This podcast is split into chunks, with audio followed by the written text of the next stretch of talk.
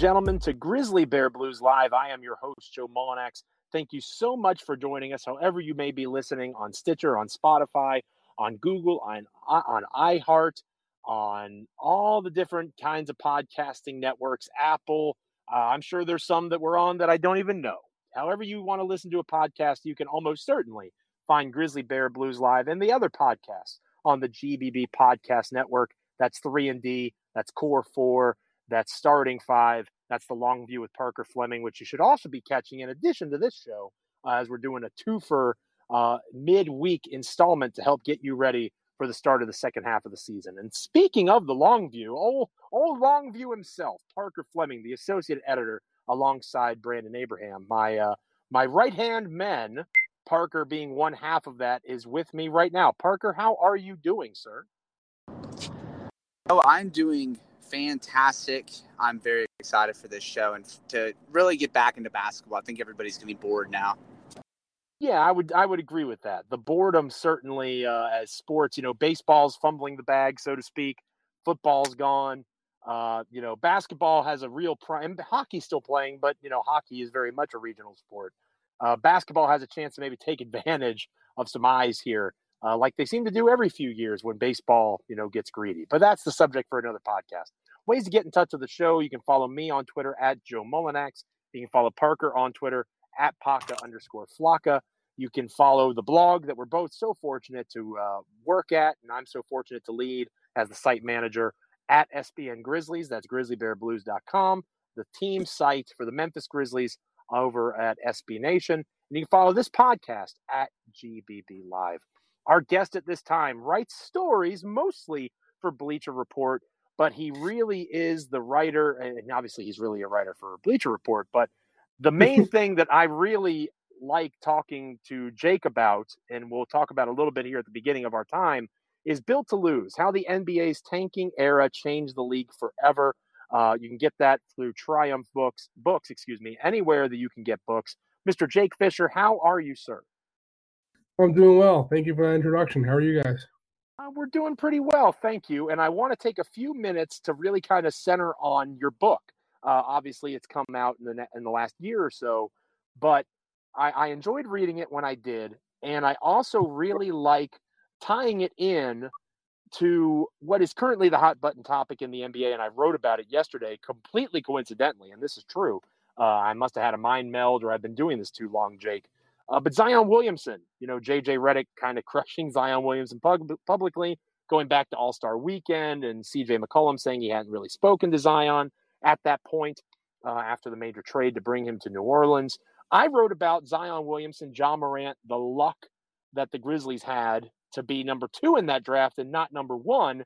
Because as much as we might enjoy revisionist history, Jake, if the Grizzlies had gotten the number one pick, Memphis would have taken Zion Williamson and it would be them in this spot uh, dealing with what's happening with Zion. Because again, it's not like Memphis is a much better market than New Orleans. Whatever tension there may be, maybe you argue the Grizzlies front office uh, is more adept to pleasing and doing things the right way. I think that the stability of Taylor Jenkins would maybe be an argument for that and the other draft picks they've had. But at the same time, Jake, just kind of connecting your book and the idea of tanking. Obviously, the Grizzlies and Pelicans weren't tanking. The revamped lottery odds in 2019, I believe that was the first year of the new way of doing the lottery. It shook things up. And I'm interested going into the next CBA what your take is on how the Zion situation in particular may shake things up relative to what Memphis has found themselves lucking into with Morant being almost perfect for the Grizzlies and their fan base. Yeah, I think, you know, as relates to my book, and thank you for the opportunity to to show this thing. um, the 2019 draft lottery that ultimately allowed both New Orleans and Memphis to jump up into the draft order. That was a direct result of Sam Hinkie's process tenure in Philadelphia, right? So, in a roundabout way, Grizzlies fans kind of have Philadelphia and Sam Hinkie to thank, being that the Grizzlies most likely would not have been able to have jumped all the way up to number two without those odds having been changed. Um, so you spin it forward to to you know, I think that was a big the the, the sliding doors moments of these drafts. Cleveland deciding to take Andrew Wiggins instead of Joel Embiid. Um, number one in 2014. Um, you know, down the list in you know the 2013 draft, the, the, the Kings took Ben McLemore over CJ McCollum. You know, does that become a, a point guard big man pairing in Sacramento? And Pete D'Alessandro and Mike Malone are still all there with DeMarcus Cousins right now. Um, it, it's just it's very fascinating how every draft seems to bring um, the potential to change or you know make a franchise's history. And you're right. I mean, the Grizzlies ultimately, it, sometimes it's better to be lucky than good. Getting Ja Morant number two um, in a draft that he probably would have gone one in if it wasn't for Zion Williamson and what Zion has become, it's going to potentially go down as a situation just like Kevin Durant and Greg Oden back in 2007. I did my best in my piece, Jake, to not make that connection because I feel like it's still a little too early. And I'm not saying that you said it is or isn't. Um, I still see it as too early to make that direct line, but there's a lot of connections, right? I think somebody said Greg Oden played 87 games in his first three seasons. Zion is at 85. Does anybody really see Williamson playing this season? That's an interesting question. So there's definitely some some lines of connectivity there, and you know, obviously Memphis is thrilled to be on the side of things with Ja Morant being the playing the role of Kevin Durant in this example. But I do want to go to your expertise, Jake. You know, you, Mark Stein, so many others do a phenomenal job covering the NBA trade deadline. Thank and you. Park, I'll bring Parker in in a moment on this because he and I would have debates over Kenrich, or as he likes to call him, Midrick Williams. Um, the Grizzlies did nothing at the trade deadline. Literally not a thing. I wanted them to shore up the end of their rotation. I'm not as big of a believer in Ziaire Williams as a playoff player. John Konchar to a lesser extent. I think I believe in Konchar more than Williams. Williams is just so young. Uh, I wanted to see them go and get a guy that was versatile, could help at the end of that rotation. Not saying he should play in front of Tyus Jones, Brandon Clarke, De'Anthony Melton, maybe even Kyle Anderson. But a ninth or tenth man, if an injury happens, that would have made me feel better. And I thought he could have been had for relatively cheap, considering what the Grizzlies have in their arsenal of draft capital. You know, Jarrett Culver and a heavily protected first probably would have gotten the job done. Nothing came of it. I'm curious, Jake, how much, if anything, obviously you wrote a little bit about, you know, the Grizzlies exploring Culver moves in some of your pieces for Bleacher Report leading up to the deadline. How much smoke was there? Was there really any, you know, continuation of conversations, or was it mostly Memphis fielding phone calls, not liking what they heard, and hanging up? Yeah, I didn't hear too much about the Grizzlies throughout all the deadline. It was them, Phoenix. Um, trying to think of other teams that really were being quiet or that, that were quiet. I mean, that's really it in terms of. Let me pull up the standings as I keep talking. I'm, I'm a visual learner, but I think with the Grizzlies and the Phoenix in particular, like it makes sense, right? They're both to a top couple of teams in the league. Um, no, yeah, I think really like Milwaukee was looking for for a backup big, and they got Serge Ibaka. The Nets were obviously entrenched with the James Harden stuff, and they were talking about other places. You know, Miami ends up making that small move with the Thunder to clear a spot, and people were talking about them. The Bulls were active, Philly was active. In the West, I mean, Golden State, yeah, Golden State was was quiet as well. Really, outside of Phoenix, Golden State, and Memphis, which again, three of the top, you know, five teams in the league. Um, everyone else was kind of active here. The Jazz were looking for a wing player. The Mavericks were super active in trying to offload Kristaps Porzingis and Tim Hardaway Jr. Denver made a couple of moves. So I think with the Grizzlies, I, I do think it was probably more so of them just listening more so than making calls. Um, there were talks with Kyle Anderson back at last year's draft period, and I, I, would imagine those conversations happen again in some capacity with Boston. Um, but I don't think anything there was too too serious. Um, and I didn't really even hear that conversation did happen. I'm just kind of making an educated guess, right? Um, because all along the, the word from and, and, around Memphis was that they were going to see this group in the first round and potentially and hopefully for for Memphis's perspective later rounds and kind of really evaluate and go into this offseason when they'll have cap space most likely um, and a couple of picks to spare too. So I think it's kind of they're they're holding their cars and waiting or their cards, excuse me, and waiting to see how this all unfolds. And it's really fortunate to them that they have that luxury, right? And Parker, I'll bring you back in on this. we've talked a little bit about this before, but the idea that this Grizzlies team is set up about as nicely, at least for the short term, as anybody in the NBA. Jake mentioned the cap space. I believe if they renounce all their holds, including Tyus Jones, Kyle Anderson, they'll have over $20 million in cap space this summer. They will have the opportunity to trade, wheel, and deal within the NBA draft, which they've shown uh, a deep desire to do in the past. I believe every single draft that Zach Kleiman and company have been in charge in Memphis, they've made at least one trade, if not more. So, Parker, when you look at how this team is set up, I know we you you didn't like mid Rich Williams as much as I did. How much does it bother you, if at all, that the Grizzlies didn't make that move as you look at this roster heading into the Minnesota Timberwolves, Chicago Bulls, the sprint to the finish? Are you comfortable with, with what Jake just kind of outlined, the idea of wanting to see what this group can do and then reevaluating? Or do you wish they had done something a little bit more intense at the deadline? I think I already know this answer, but I just wanted to get your take on what Jake just said, confirming what we already knew, Parker, that the team really wants to get a good look at what this particular group can do when, especially in the first round, they're expected to win. Yeah, and I'm, I'm glad you didn't try to uh, predict what I was going to say there, but I, I think it's a good idea to just see what this team looks like in the postseason because I wrote about this in a piece last week uh, in my Limitless uh, feature that I wrote on the Grizzlies and Zach Kleiman's comments is in last year's playoffs, they didn't have this version of Jaren Jackson Jr., this version of Desmond Bane. and frankly, like also like Brandon Clarke wasn't in the rotation either. And surely I would think Brandon Clarke might be passing Kyle Anderson in that pecking order of uh, backup big men uh, per se. So like, just go ahead and write it out. Like, I, if anything, I wish they could have tried to parlay Culver or Anderson into uh, a versatile weapon off the bench that's more of like a perimeter weapon because aside from De'Anthony Melton, who's rather inconsistent, they don't really have any three point threats off the bench.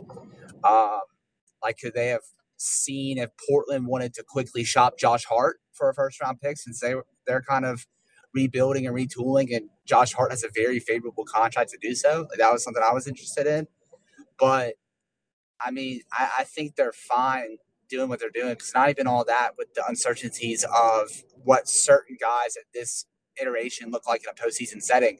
They've had Dillon Brooks for 21 games, and he's not going to average 50, uh, 25 points in a playoff series ever again.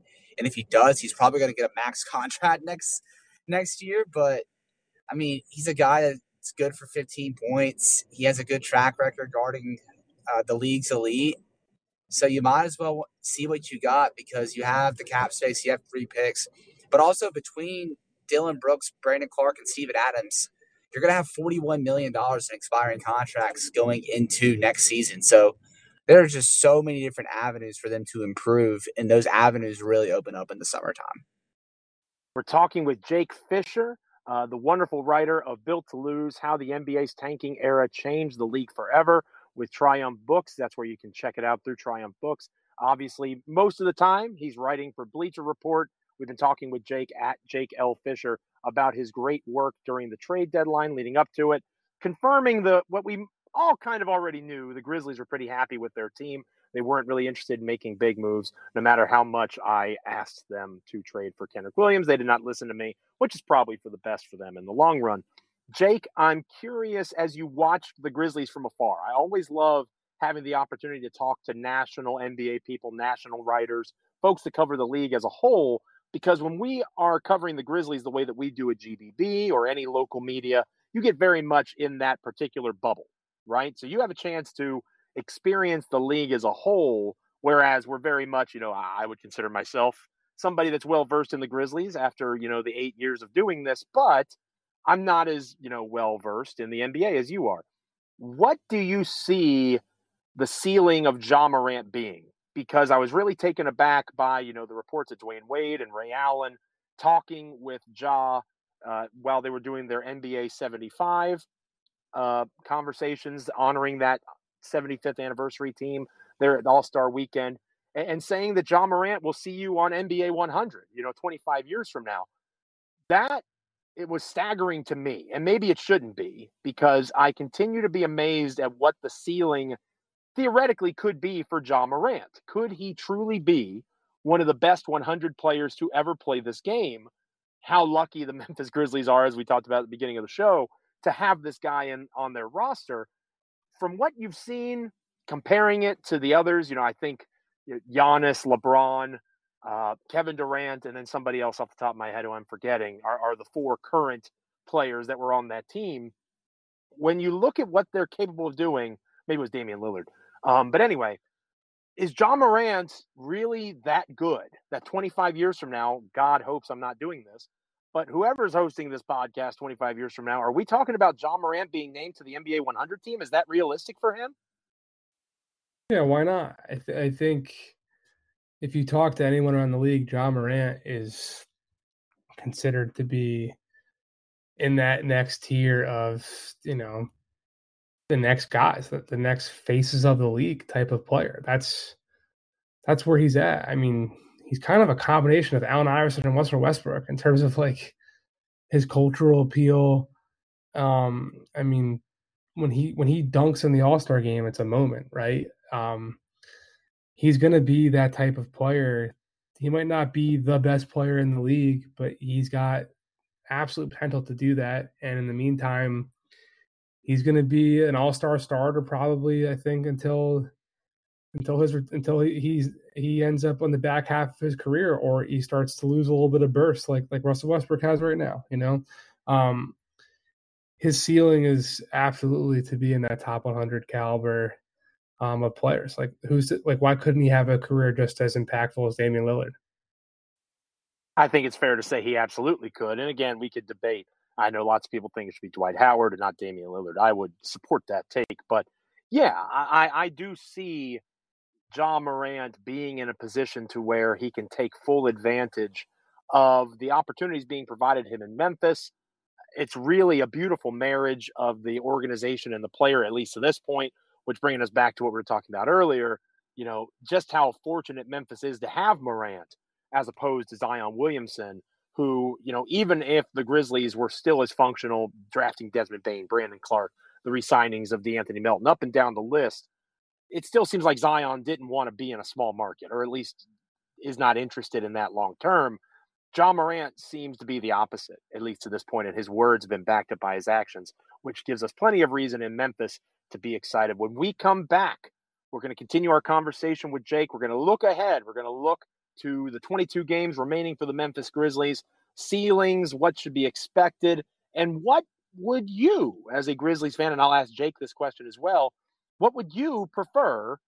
Individual success, team rewards, or a big fish being snagged in the offseason over these next six months for the Grizzlies? You're listening to Grizzly Bear Blues Live with Jake Fisher of Bleacher Report. Don't go anywhere. Welcome back, ladies and gentlemen, to Grizzly Bear Blues Live. I am your host, Joe Mullinax, joined by my co host and associate editor, Parker Fleming, over at grizzlybearblues.com. Make sure you're following him at Paka underscore Flocka. And make sure you're following me at Joe Mullinax on Twitter if you so choose. We're joined at this time by Jake Fisher, tremendous author of the book Built to Lose How the NBA's Tanking Era Changed the League Forever. Find that through Triumph Books, wherever books are sold. He, of course, writes most of the time over at Bleacher Report. In the first segment, we talked about the trade deadline inactivity, the ceiling of Ja Morant, and that ties in nicely to our question of the day over at GBB Live on Twitter. Obviously, the season's restarting, Jake. That's one of the reasons I was so excited to have you on the show. Every time we record an episode, or almost every time, I ask a question of the day on social media. Today's question I thought was particularly diabolical, Jake. Which would you prefer? to happen if only one is an option with regard to the Grizzlies over the next six months. The options were number one, Ja Morant wins most improved player, which of these four options, I would say is probably the most likely at this stage, and Vegas would agree with that in terms of betting odds. Number two, Ja Morant finishes top five in MVP voting. Also seems probable at this stage. He's top six, top seven at the very least. I believe he's number six on DraftKings as we speak. Uh, the Grizzlies win a playoff series, so there's that team success aspect. That would be a pretty good thing for this young team, second roster, second youngest, excuse me, roster in the NBA. And then the last one that I loved, uh, just a little bit of a tweak, and that's where I'll defer to your experience in conversations around the NBA. The Memphis Grizzlies acquire Jaylen Brown, presumably, obviously now that the trade deadline is passed, around the NBA draft. Uh, Grizzlies fans, thank you to the almost 220 folks that voted, chose the Grizzlies winning a playoff series. Good for you. That team success. That's the way you're supposed to think, I think. But but Jake, I really like the the uh, the Jaylen Brown addition there. So I have a two part question for you, but I'll start with the first part here, Jake.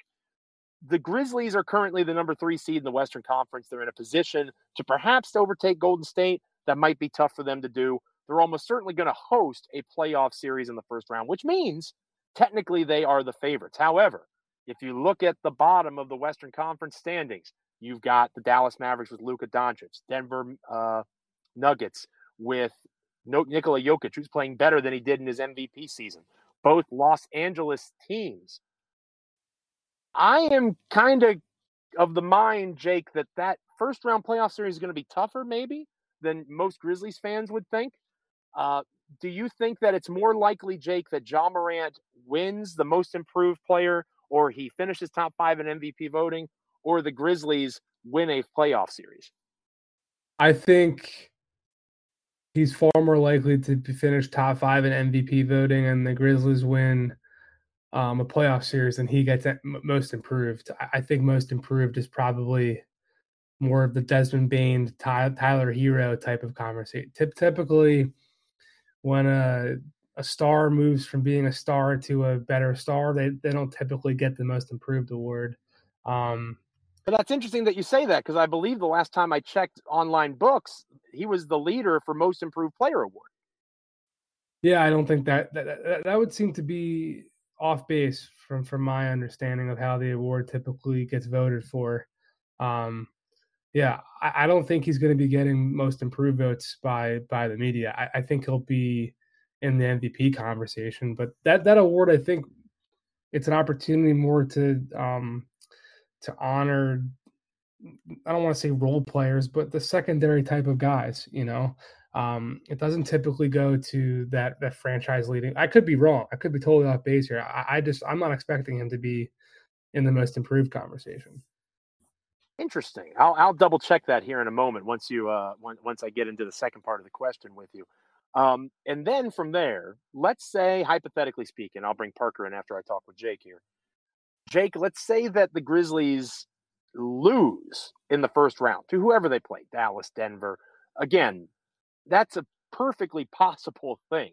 The Western Conference, if it's healthy, because you have Jamal Murray potentially returning, all sorts of different layers to this. Kawhi Leonard, maybe uh, the Lakers trying to get healthy and get themselves together if that's possible. Uh, you know, the Memphis as a three or four seed, if they don't get up to the two, especially, them losing isn't that far fetched. Do you see a scenario from your conversations, the things you heard during the trade deadline? Jaylen Brown pops up every once in a while, various reports that maybe Boston doesn't believe he and Jayson Tatum can coexist. Is there an avenue for Memphis to take advantage of this disgruntled star idea and maybe take a swing at a Jaylen Brown who, theoretically speaking, would be a perfect fit next to Ja Morant and Jaren Jackson Jr. in particular, assuming that the Grizzlies might have to part with a Desmond Bane in order to bring Brown into the fold? There's definitely an opportunity for for the Grizzlies to take a big swing. Will it be Jaylen Brown? I think that's it's it's very early to tell. I mean, obviously, right now the Celtics have, are, have been as hot as anybody. Uh, they lost one bad game. I forget who the opponent was right before the right before the All Star break, and um, that kind of ended their momentum there. But they won nine straight at one point. Um, Jaylen and Jayson had seemed to kind of find a groove together. They've added Derrick White. Um, as as long as they continue on an upward trajectory in Boston, I don't think that the Celtics will entertain the notion of breaking up those two players right now. If they get to the playoffs though and the first round's a disaster and, and it doesn't work out, you know, then we'll see. I, I think just like with Memphis, how the Grizzlies are kind of looking to go into the postseason and evaluate this group. There's a lot of situations around the league that could look very different depending on how their postseason appearance ends up. You know, Chicago, this is the first year with this group, and they are facing a pretty big free agency cycle with Zach LaVine's contract going up. Like, is that an opportunity for the Grizzlies to potentially sneak in there? You know, um, there's there's just a lot I think from you know the Jazz with that whole Donovan Mitchell Rudy Gobert dynamic that you know, how how how well and how deep can they go into the playoffs? Um, there's there's just there's a lot to be determined still that will ultimately impact how this offseason unfolds. Yeah, Ja Morant is still very clearly the betting favorite for most improved player. You're, to your point, in fairness to you, Jake, Miles Bridges, Darius Garland, Jawante or Jawante, excuse me, Murray, Anthony Simons, Desmond Bane is on that list, Tyler Herro, Jarrett Allen. So the player that you have outlined is exactly who they are saying after Morant. But I, am with you. I agree with your overall philosophy. I was just curious because he's a very clear favorite. Morant is minus 450 according to BetGM. Uh, Miles Bridges is the next closest at plus 600. That's a drastic difference. Uh, but anyway, I, I, agree with your overall point on the award, and I'm very excited about your idea on Jaylen Brown, and that's what I'll bring you back on with Parker. You just heard the man himself. Not many folks are more in tune with the NBA than Jake Fisher. Maybe it's not Jaylen Brown, but the fact that they could take that swing. The opening will be there, especially if they lose in the first round. So that's why I'm fascinated, Parker, by the 30% that wish that Jaylen Brown would be here over everything else, because that almost certainly means Parker Fleming. The Grizzlies lose in the first round, doesn't it? If they go on some sort of run, if they go and they win in the first round, they somehow win in the second, they make the Western Conference Finals, it's really difficult to say blow the team up. If you lose in the first round, now you see what you need in theory and you go make that big swing. Yeah, I, I can't lie that this poll was diabolical as hell. Um, I fell under one of the 30% that voted for uh, Jaylen Brown because, like, I mean, I've been a fan of this team since I was a kid, and like they've never been in a position really to go get a big fish, nor had they ever. Uh, but now with this front office, this forward thinking, the the landscape of the league potentially shaking soon. Because I mean, I know we've brought up Jaylen Brown and Jake brought up Zach LaVine. but I mean Bradley Beal's situation's always is looming like every single week. Um, like uh, I mean, you know, is is OKC trying to make uh, SGA and Giddey a thing. Like you don't, you, we don't know that. So um, just, I, I, think getting the big fish is great because you know, uh, shameless plug, like the long view sense of things, it helps them out better because for one, presumably you're taking care of your contract situations that you would have had to answer otherwise. Because surely Dillon Brooks and Brandon Clarke would probably be in that deal um, so you wouldn't have to worry about paying those guys. And also, too, it just sets you up better um, down the road for uh, sustainable success. I mean, next season, Kawhi's coming back. Paul George is coming back. Uh, Denver's going to get a healthier Jamal Murray and Michael Porter Jr. Um, like there, there's avenues where teams in the Grizzlies conference can internally improve, and that doesn't even discount the fact that the moves that could be made. So I think making a move for a big fish helps set up the Grizzlies to kind of stay in that Phoenix and presumably Clippers and Nuggets tier and Golden State once the West is a lot more healthy. You make a great point there. The Clippers are terrifying going into next season. Paul George, Kawhi Leonard, Norman Powell being there now, Robert Covington, presumably. Uh, lots of good depth there. We're finishing up with Jake Fisher he does a remarkable job, again, writing for Bleacher Report, but in particular, uh, beyond Bleacher Report, he wrote the great book Built to Lose How the NBA's Tanking Era Changed the League Forever. Follow him on Twitter at Jake L. Fisher if you don't already do so. Jake, we'll get you out of here on this. I know your time is precious. I'm a believer that the Grizzlies are going to have their cake and eat it too, if that makes sense. I think that they're going to win in the first round.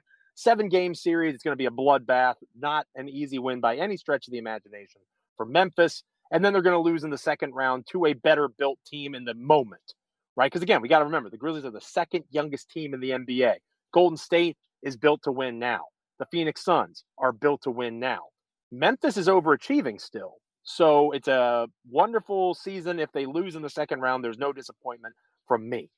But losing in the second round to a superior team will do exactly what Parker just said. They will see what they need to stay in that tier. They'll go get that big fish anyway. I'm curious if you agree with what I see, Jake, as their ceiling this season. Uh, Zach Kleiman says, don't put limits on them. Desmond Bane said that at All Star Weekend. I don't want to put limits on what we can do. But we're in the content business, Jake. I know you know that. what is their limit in your opinion? Again, assuming that injuries, health, all that stuff, what is a realistic expectation for this Grizzlies team as we enter the quote unquote second half 22 games of the regular season into the playoffs? I think I think your expectations are realistic, but I also think they could easily get around or two into the playoffs. Like, why couldn't they make the conference finals? It's a team that you guys know they get up for every moment. They're not scared. They always go on runs whenever they need to. Um, the defense will travel. They've got one of the most respected coaches in the league. I, I just I don't see why I don't see why their inexperience is going to ultimately be, you know, the Suns had Chris Paul on their team, right? But that group that made a big run to the finals, most of those guys have never even sniffed the postseason before. So I, am not I'm not ready to say that the Grizzlies are just going to be a, a, one playoff round victory and out. I, I'm I'm very curious to see how far they can go. Jake Fisher, you're not helping me temper expectations. I'm going to be honest with you. You're you're making me very excited here. When somebody with with the national uh, tap in that Jake has says that your team can make the Western Conference Finals, maybe it's time you start raising your own expectations. Jake, thank you so much, buddy. I know you're so busy. Built to Lose: How the NBA's Tanking Era Changed the League Forever. You can look for that with Triumph Books. Most of the stuff that Jake does is at Bleacher Report. He's one of the very best in the business. Follow him on Twitter at Jake L. Fisher if you don't already do so. Jake, again, thank you for your time, and hopefully we can have you back on down the road. You got it. Thank you guys so much for the time and the platform, and uh, keep doing what you're doing as well. Oh, I appreciate that, Jake. There he goes, Jake Fisher. Thank you again, Bleacher Report. Great book on tanking. Can't recommend Jake's work enough. Parker, let's let's get out of here on this. I'm I, we, we had this conversation, I believe, on a Longview Spotify, some sort of thing, where I need to I need to start buying in more. I need to start buying in. That's Jake Fisher. That is somebody who is hanging out with Mark Stein. That is someone who is as tapped in as anybody in the NBA. And he said, Why can't the Memphis Grizzlies make the Western Conference Finals? I need to get more excited, Parker. I think you need to get more excited too, because in our roundtable that went live over at grizzlybearblues.com, we all said the same thing. We said that they were going to be knocked out in the second round by a better team. Maybe the Grizzlies are the better team, Parker. I'm so excited. So I'm just gonna say this with the whole gold uh, my Golden State prediction. I don't have them losing to the superior team. I have them losing to the veteran team, if that makes sense. Like Steph Curry, Draymond, and Clay, those dudes have been through some wars. That's my only concern. But at the same time, I'm like, hell, like what? We've seen the Grizzlies match up pretty well with Golden State. They have a small ball neutralizer that with Jaren Jackson, who like if you paired him against Draymond, like that's a, a guy that's the size of a center playing a quote unquote small ball five. And that doesn't even include opening up the potentials of small ball avenue there for the Grizzlies, whether that's uh, the the twin telepathy of Jaren Jackson and Brandon Clarke, throwing Dillon Brooks in at the four and throwing De'Anthony Melton in the lineup, or going with Kyle Anderson. It gives a lot of possibilities. But I mean, I mean, it's one of those like it's it's like what Ja Morant said early in the season. Like says who, you know? Like I I think that like more and more by the day, I'm like, I think this team can make the Western Conference Finals. And Joe, I gotta ask you, if the Grizzlies do go to the Western Conference Finals, even if they don't win it, they steal a game or two. Will you finally admit that this is the greatest Grizzlies team in franchise history?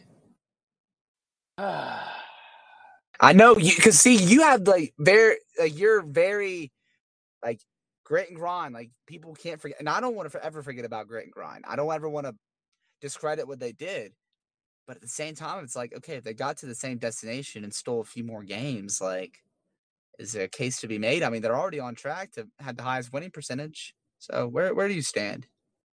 Yeah, if they somehow win a game in the Western Conference Finals, I think you have to say they're the greatest Grizzlies team of all time. Uh, they would have done more than, theoretically speaking, the greatest Grizzlies team of all time in that 2013 Western Conference Finals run.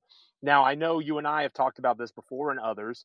I believe the 2014 2015 team, the one where Mike Conley broke his face, was actually the better team. Yeah, um, that, that's where I'm at. Yeah, and I think that that was really the greatest Grizzlies team of all time, and injury undid them. You're never going to be able to convince me that that team doesn't beat Golden State if Conley is healthy, and Tony Allen to a lesser extent. Uh, but no, I, I, think that if they are able to make the Western Conference Finals, and I think that's one of the reasons that getting that two seed should matter, because then again, if you have that game seven against the war driven, war hardened Warriors, it's in Memphis. It's in FedEx Forum and not out on the Bay. I think that would be huge for a young Grizzlies team. Uh, I'm I'm of the mind that, and it's this is kind of oversimplifying it. To me, if the Grizzlies get to the two seed, they're going to make the Western Conference Finals. If they don't get to the two seed, I see them losing to Golden State because of home court advantage. I think it's that important, and I am curious to see if the Grizzlies agree with that philosophy and come out guns a blazing starting Thursday night against Minnesota. Parker, as always, it's a joy. It's a privilege. I know you're working on the core four. Uh, one of our new, or a couple of our newest writers will be joining you. Not core four, excuse me. Uh, the long, long view, view. Yeah, long yeah. view. Checking myself, the long view podcast. I know some of our newest writers will be on for that. So again, it's a two for kind of midweek. Get you ready for the start of the second season, uh, so to speak, second half of the season for the Memphis Grizzlies. Sprint to the playoffs and beyond. GBB Live Longview. Parker, thank you as always, buddy. Joe, thank you very much for having me. Absolutely. Thank you to Jake Fisher again, Bleacher Report. Uh, amazing work on that book that he wrote, Built to Lose How the NBA's Tanking Era Changed the League Forever Through Triumph Books. Make sure you're checking that out. Make sure you're checking him out on Twitter at Jake L. Fisher. Check out Parker on Twitter at Paka underscore Flocka. Check out our wonderful blog at SBN Grizzlies on Twitter, grizzlybearblues.com. Check out our podcast, GBB Live at GBB Live, and you can follow me on Twitter if you want to make that charitable choice at Joe Mullinax. Subscribe via Spotify, Stitcher, iHeart, Google, Apple, however you get your podcasts. Make the GBB Podcast Network part of your Memphis Grizzlies experience, especially as potentially the greatest team in Memphis Grizzlies history starts the stretch run.